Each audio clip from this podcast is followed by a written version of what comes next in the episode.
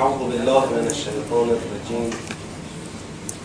بسم الله الرحمن الرحيم. الحمد لله رب العالمين، وصلى الله على سيدنا ونبينا حبيب إله العالمين أبي القاسم المصطفى محمد. اللهم صل على محمد وعلى آله الطيبين الطاهرين، ولعنة الله على أعدائهم أجمعين من الآن إلى قيام يوم الدين. عرض سلام و ادب و احترام محضر برادران و خواهران گرامی. خدا رو شکر میکنیم که در این ایام پایانی ماه مبارک رمضان توفیق حضور در جلسه قرآن رو پیدا کردیم و از خدای بزرگ مسئلت میکنیم که به همه ما شایستگی زندگی قرآنی و حشر با قرآن رو عنایت کنه انشاءالله. به برکت این ماه عزیز که ماه نزول قرآنه. خب همونطور که فرمودن مقدمه جلسمون قرار پاسخ به سوالات مربوط به سوره قمر باشه. نیازی به تکرار جمع‌بندی نمی‌بینم چون در جلسه گذشته من مباحث سوره قمر رو به اتمام رسوندیم.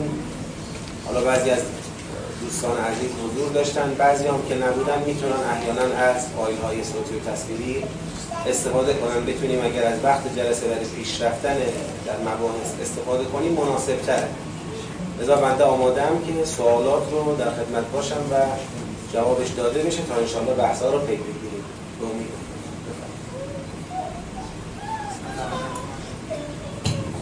سلام علیکم و رحمت الله.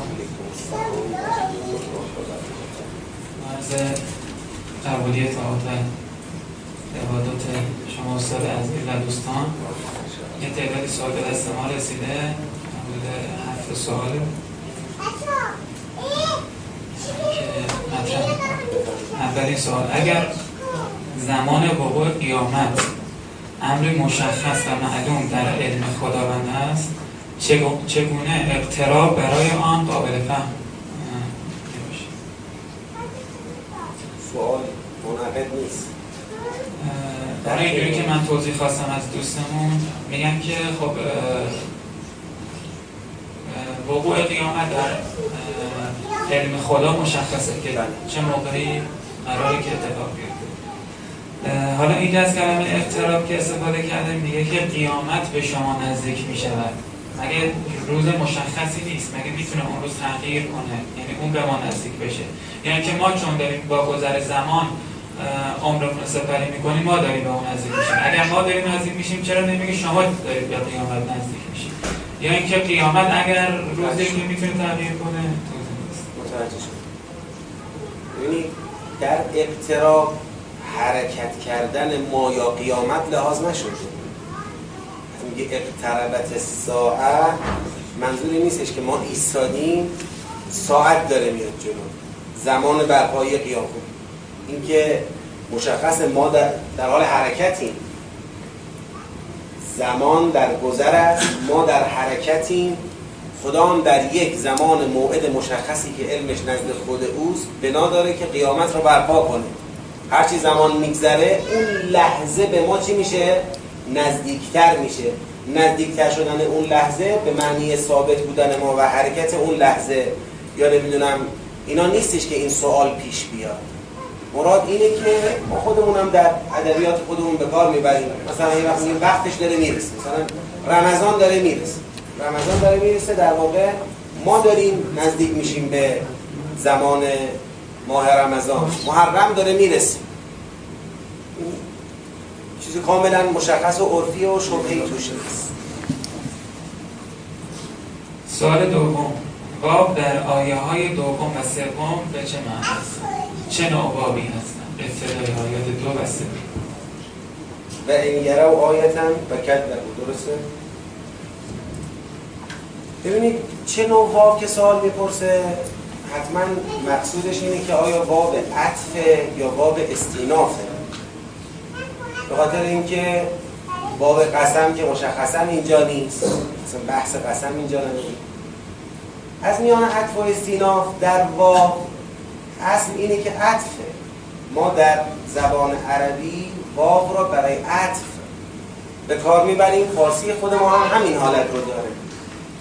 منتها معمولا در ادبیات عرب و قواعد صرف و نحو، چون در واقع وسعت دید نحویون، به خاطر علم نحو عرض میکنم و نه اشخاص نحویون، وسعت دید علم نحو از جمله فراتر نیست. اگر یه جایی برسد به یه واوی که ببینه این واو کلمه ای را به کلمه ای عطف نکرده، جمله ای را هم به جمله ای عطف نکرده، اونجا نحوی میگه واو استینا. چرا؟ چون نه کلمه را به کلمه عطف کرده، نه جمله را به جمله عطف کرده. فراتر از جمله هم نحوی چیزی دیگه ای نمیشناسه. در حالی که ما میگیم فراتر از جمله هم ما واحدهایی در سخن داریم. مثلا پاراگراف یک واحد سخنه.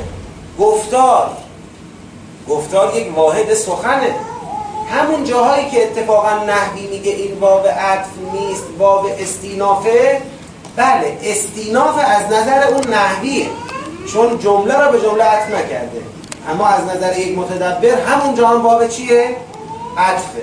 متا عطف یک سیاق به سیاقه، یا عطف یک مطلب به مطلبه، یا عطف یک گفتار به گفتاره. لذا هیچ سوره ای اول سوره با باب استیناف یا باب عطف شروع نمیشه. همیشه باب وسطه. من اینطور نمیام اینجا بشینم بگم و بسم الله الرحمن الرحیم، مثلا بسم الله الرحمن الرحیم و حال شما چطور است، مثلا با واو شروع نمی کنم صحبت همون چیه. خب این یک توضیح کلی. اما اینجا آیا واو عطف کلمه به کلمه است، عطف جمله به جمله است، یا عطف مجموعه ای از جملات به مجموعه دیگری از جملات است؟ آیه دو داره جمله را، واو اول آیه دو داره یک جمله ای را به دو جمله، به مجموع دو جمله قبلی عطف میکنه. اقتربت الساعه، این یک جمله بود. وانشق القمر، این جمله دوم بود که این جمله دوم با واو به جمله اول عطف شده بود. و ان یروا آیه یعرضوا و یقولوا سحر مستمر. این و ان یروا آیه یه جمله ای را داره عطف میکنه به مجموع دو جمله قبلی. یعنی میگه با این که قیامت نزدیک شد و با این که ماه شکاف در آستانه برپایی قیامت که گفتیم از باب ماضی محقق الوقوعه، با این وجود هر آیه ای را که میبینن اعراض میکنند و میگویند این یک سحر مستمره. با این توضیحاتی که شما فرمودین میشه گفت باب حالیه میشه دیگه؟ نه، با این میشه. اصلا باب حالیه، حال یا جمله حالیه در جایی میاد که قبلش یه فاعلی، یه مفعول. مثلا این باید یا حال قمر باشه، خب انشق القمر این حال قمره، یا حال ساعت باشه، اقتربت الساعه این حال ساعته. حال یه ویژگی است که فاعل داره. مثلا میگیم جاء رجل و بیدهی عصا، یه مردی آمد در حالی که تو دستش عصا بود. این و بیدهی عصا حال چیه؟ حال اون رجله که داره میاد. الان این و انگره آیتن نه حال از ساعته که بگیم اقتربت ساعت، نه حال القمره، نه حال بس جملات قبلی نیست. این با وجود اینگه رو میگه شما یک کجا در آوردی؟ از اصل عطف در آوردم، چون که این جمله وقتی به اون جمله های قبلی عطف میشه از انضمام این جملات به هم دیگه یک مقایسه و یک نتیجه گیری به دست میاد. یعنی میگیم از یک سو خدا میفرماید اقتربت ساعت و انشق القمر، از سوی دیگر میفرماید و ان یروا آیة یعرضوا و یقولوا سحر مستمر. این جمله رو به این جمله عطف کرده. میخواد این دو تا رو من کنار هم ببینم، کنار هم ببینم که نتیجه گیری کنم، بگم عجب آدمای جاهلی هستند که با وجود نزدیک شدن زمان قیامت بازم اعراض میکنن از آیه ها و نشانه هایی که اثبات میکنه حقیقت قیامت را. پس باب حالیه نیست، اما همین استنتاج و نتیجه گیری از مقایسه سر جاش هست. اول آیه سوم و کذبو هم که اینم عطف میشه به جمله قبلیش، ان یروا آیه یعرضوا و یقولوا سحر مستمر. این یک جمله بود، جمله شرطیه بود، ان یروا شرطش بود، یعرضوا و یقولوا هم جوابش بود با هم دیگه. و کذبوا عطف میشه به مجموع این جمله شرطیه، به مجموع این جمله شرطیه، یعنی به مجموع ان یروا تا آخر آیه دو. و کذبوا و تبعوا اهواءهم.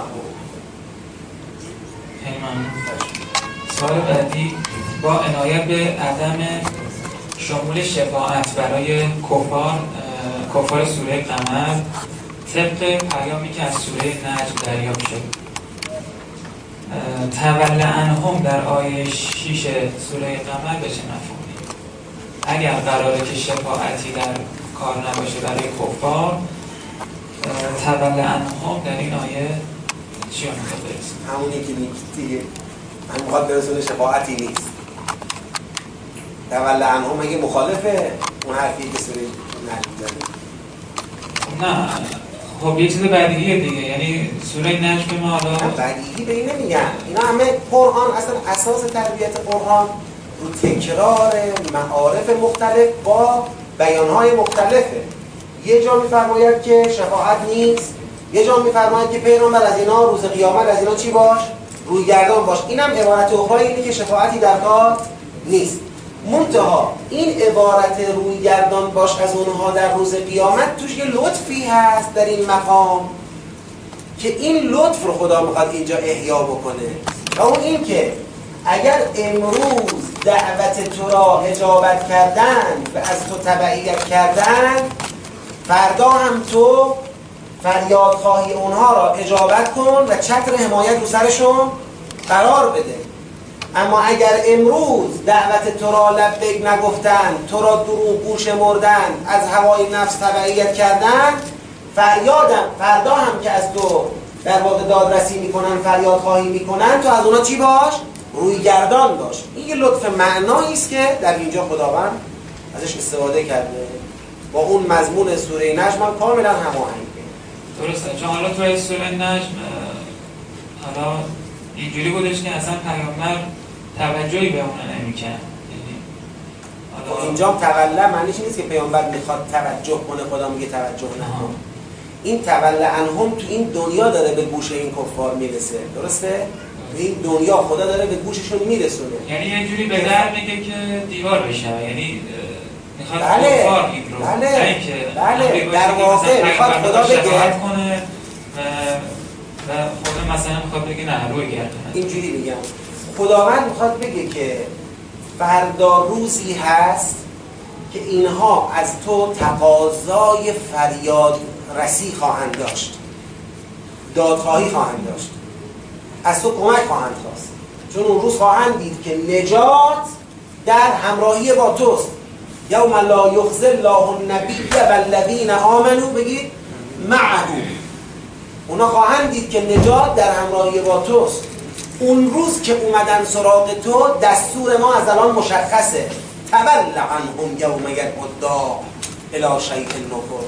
رویگردان باش از اونها، یعنی بدونی این فرمانه. پیغمبر هم که از فرمان خدا خارج نیست که، همون فرمان خدا را اجرا خواهد کرد. لا یتکلمون الا من اذن له الرحمن و قال صواب. سوال بعدی خلقناه به قدر در آیه 49 در سیاق آیات چه پیامی دارد؟ این به قدرش خواهد چیز خاصی رو تذکر بشه.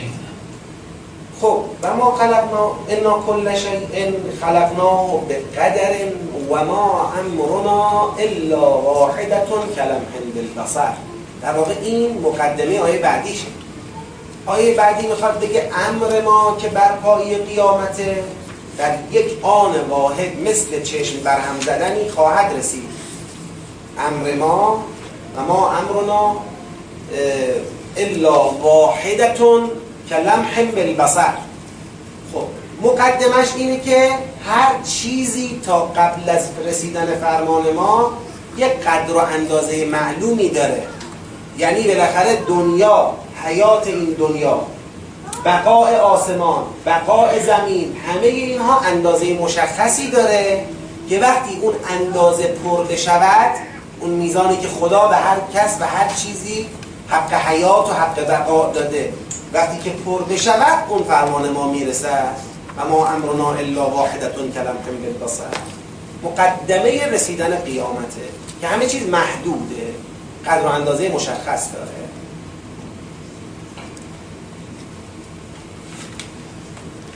چرا در رابطه با قوم‌های حضرت نوح، عاد، لوط، قید اقوام متصل به نام خود پیامبر ارائه شده، ولی در رابطه با قوم حضرت موسی میفرماید عاد فرعون؟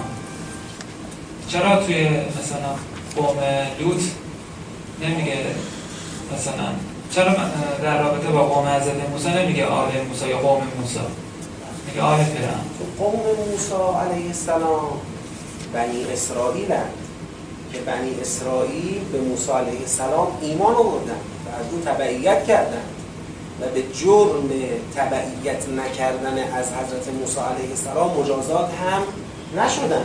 هرکی بعداً رفتن در وقایع مختلف نافرمانی هایی داشتن، جزاهایی دیدن، اما تو اصل قبول پیامبری موسی علیه السلام خب تو اون مقطع حضرت موسی که خب پذیرفتن. اما اونایی که مخالفت کردن و مستحق به عذاب شدن آل فرعون بودن، نه قوم بنی اسرائیل که قوم حضرت موسی بود. آل فرعون که میدونید اینا بومیای مصر بودن دیگه، بنی اسرائیل هم که فرزندان حضرت یعقوبن که در دوران حضرت یوسف علیه السلام در مصر مستقر شدن.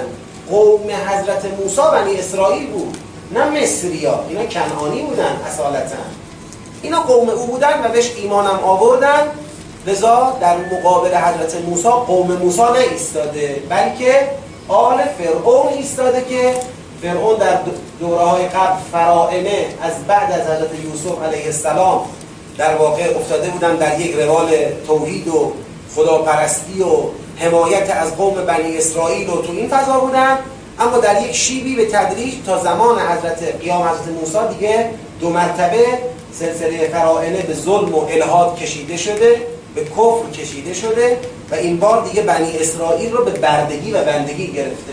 تو این مقطع حضرت موسی علیه السلام قیام کردن و قوم خود رو نجات دادن. صحیح.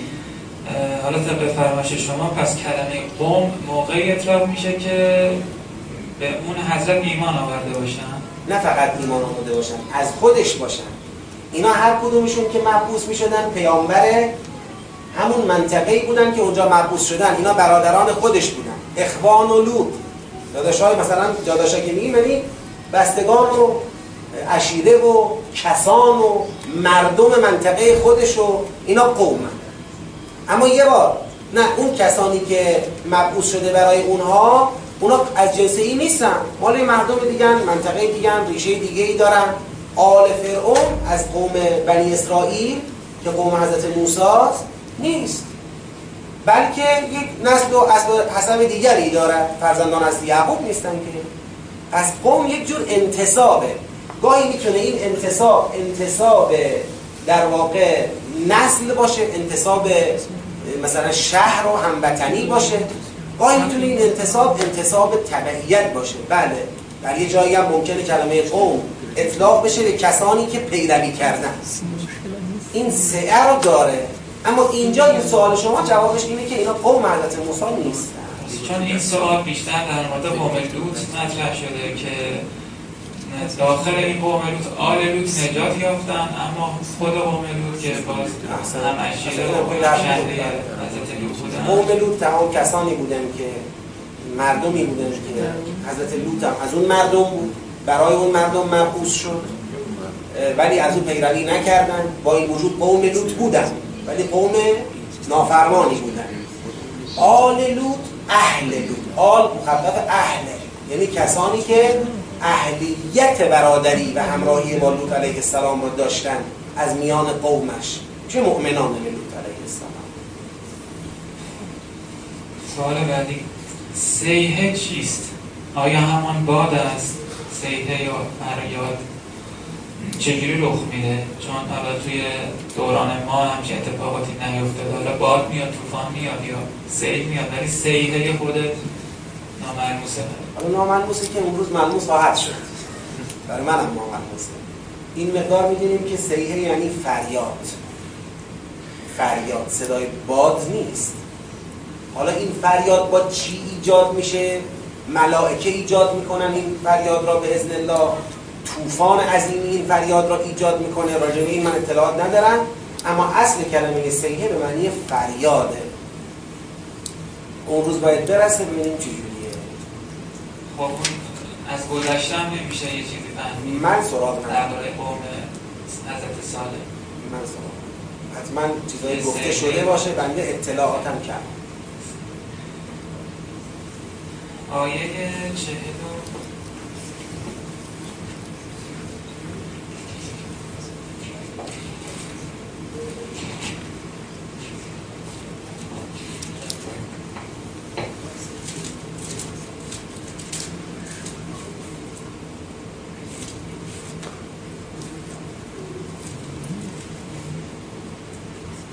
44 من نتونستم روز پیدا کنم، فکر میکنم 44 باشه. اکوفار رو کنم خیلی آیه 43.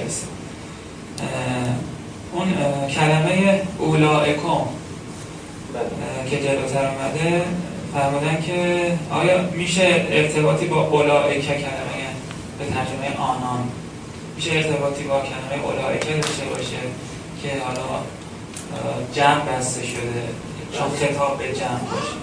اصلا این کلمه اولائکم نیست، اولائکم.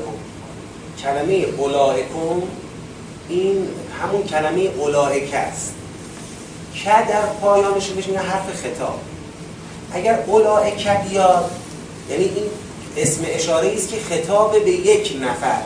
اولا اسم جمع ها، یه نفر نیست. اولائک یعنی اونا، اون جمع. اما یه بار من به یه نفر میخوام اشاره کنم، میگم آی فلانی اون جمع را دیدی؟ میگم اولائک، چون من دارم با یه نفر حرف میزنم. اما یه بار به یه گروه خطاب کردم، میخوام بگم آی خواهرها اونا را دیدید؟ اینجا میگم اولائکم، چون دارم با جمع صحبت میکنم. در واقع حرف خطابه که اینجا با توجه به نوع مخاطب به صورت کم آورده شده. اولائک و اولائکم هر دو از نظر اسم اشاره به یک جمعیته. اصلا به اولا نداره که به گذشته، چون ترجمه هم جایی مثلا همین ترجمه آیه قمشری به گذشته ترجمه کرده. حالا اون دیگه ممکنه یه وجه هم باشه، ولی با ترجمه این که روی واو ساکن گذاشته شده، اولا نیست. اولا اصلا شما بابا نباید بخونید اولائکم. این که روی این باب، چون میدونید در قرآن، در مصحف شریف یه جایی اغلاط رسم خطی وجود داره که کسی هم به اینا نباید دست بزنه، تأثیری تو خوندن نداره، ولی خب یه غلط رسم خطی هست دیگه، از قبل بوده و به دلایل مصلحت حفظ قرآن از هر نوع دخالت، دست بردن در اصلاح و غیره، دست به این اغلاط رسم خطی نمیزنن. چند صد تا هست، 200-300 تا شاید اینجوری هست در قرآن کریم. حالا اینجا با توجه به این قرائت اولائکم، حالا ممکنه کسی با یک روایتی من اطلاع ندارم بیاد بگه اصلا نه، این اولائه به معنی پیشینیان، یعنی پیشینیان شما دیگه. حالا اونم یه قرائتیست غیر از این قرائت اصلی و مشکل. تو سیاق هم درست در میاد، یعنی کفارش. بله، مشکل تو معنای جاده. الان توی این قرآنی که من دارم باب ساکن نداره. حالا قرآن تصویر خریدی رسم مشکل نداره، تو معنا یکی. یعنی شما چه بگی اولائکم یعنی پیشینیان شما که مراد همون کفاره، چه بگی اولائکم یعنی همین گروه هایی که تا حالا ما شمردیم. اکفارکم خیر من اولائکم، آیا کفار شما از اونا بهترن؟ ام لکم براءة فی الزبر، یا اینکه شماها براءت دارید مثلا. پس تو معنا جفتش یکیه. السلام صلواتی قد کنم اللهم صل علی محمد و آل محمد وعجل فرجهم. آیا تو لبی نتیجه رسیدید؟ اجابا یه سوال جامد کشته برکن بسه. آیا عبدالله از این سوال کردن؟ کسی مخالفت زیادی نبود، اکثرا موافق است. جانم طبق توضیحات جناب علی پیرامون آیه 43 سوره قمر گفتن مطلبی را که راجع به برگشت کفار مستضعف فرمودین رو توضیح بدید. اونجایی که فرمودید که مربوط به جنگ میشه. بله سوره مبارک قمر آیه چندم؟ سیه‌زمون جمع و یوالون الدبر. خب بس سوال چی بوده؟ میگن که توضیح بدید که چجوری ارتباطش دارید به جنگ. به جنگ. من صحبت مستضعفینا شنیدم. برگشت کفار مستضعفان، اینجوری که تو سوال نوشتن. حالا برگشت کفار مستضعف که نامفهوم است. چون من یادم نمیاد همچین چیزی اینجا گفته باشم، اگرم گفته باشم حالا تو ذهنم نیست. بعد نسبت به اینکه سیهزمون جمع و یولون الدبر، خب ببینید قبلش چی می‌فرماید؟ می‌فرماید ام یقولون نحن جمیع منتصر. یعنی شاید این کفار دلشون به این خوشه که در کنار هم یکدیگر را یاری می‌کنند و می‌توانند با یاری یکدیگر در مقابل با عذاب دنیوی و عذاب الهی ایستادگی کنند. ام یقولون نحن جمیع منتصر. بعد خدا می‌فرماید سیهزم الجمع، به زودی این جمعی که اونا بهش دلخوش کردن، این جمع دچار هزیمت و شکست خواهد شد، متلاشی خواهد شد و یولون الدبر، و پشت خواهند کرد، یعنی پا به فرار خواهند گذاشت.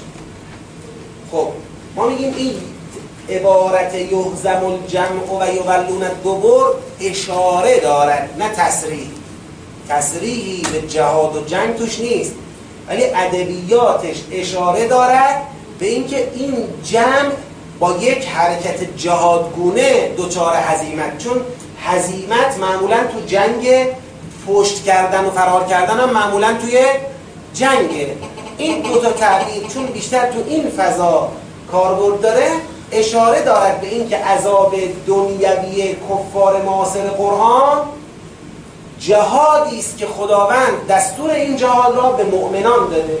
بعد برای این اشاره که از اینجا استفاده کردیم، ما رفتیم از جای دیگر قرآن مؤید آوردیم، چون اگه تصریح داشت احتیاج به مؤید آوردن هم نداشت، ولی چون اشاره است رفتیم مؤید آوردیم. مؤیدش سوره مبارک محمد صلی الله علیه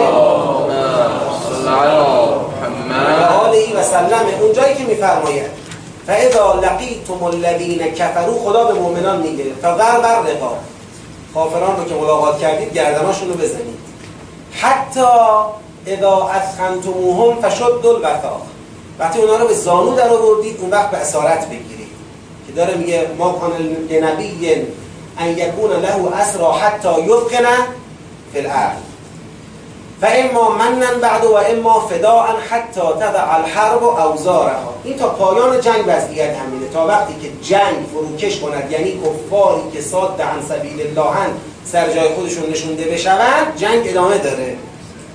ذالک میگه این حکم منه ولو یشاء الله لانتصر منهم، اگر خدا میخواست خودش از اونها انتقام میگرفت. این اگر خدا میخواست تنهایی دست به کار میشد برای نابودی کافرانی که صد عن سبیل الله میکنند اقدام میکرد و اونها را از بین میبرد، ولکن، ولی این کارو نکرد، لیبلو بعضکم ببعض، تا بعضی از شما را به بعض دیگر بیازماید. یعنی از همون کفاری که مستحق انتصار الهی بودن، مستحق انتقام خدا بودن، مستحق نابودی در همین دنیا بودن، یعنی کلمه عذاب بر اونها مقرر و محقق شده بود، خدا از اقدام مستقیم به نابود کردن اونها صرف نظر کرد تا به وسیله اونها شما را آزمایش کند. شما باید این کار را انجام بدید. به دست شما عذاب دنیوی اونها باید اتفاق بیفتد. بعد حالا اینجا شما ممکنه اشکال کنید، بگی بابا خدایا این روشی که انتخاب کردی از ما هم تلفات میگیره. این نیست که فقط اونا رو میکشیم، خب ما هم کشته میشیم که. یه والذین قتلوا فی سبیل الله فلن یضل اعمالهم. این کشته شدن کجا؟ اون کشته شدن کجا؟ اونا کشته میشن، به جهنم و درک واصل میشن، اما شماها خونتون هدر نمیره، اعمالتون هدر نمیره. سیحییهم و یصلح بالهم. بلکه مراحل بعدی رو خود خدا اینا رو حرکت میده، امر اونها رو اصلاح میکنه و اونها رو به بهشت وارد میکنه. اینم مؤیدی بود برای اینکه کفار معاصر قرآن وقتی حجت برشون تمام میشه، کلمه عذاب برشون نوشته میشه، اجرای این کلمه عذاب به دست مؤمنان است. نه دیگه با سیل و با طوفان و با زلزله و سیل و باد سیاه و باد سرخ و نه، لزوما با اینا، لزوما عرض میکنم، لزوما با اینا نیست، بلکه خداوند از طریق جهاد اونها رو نابود. خب صلوات بفرستن.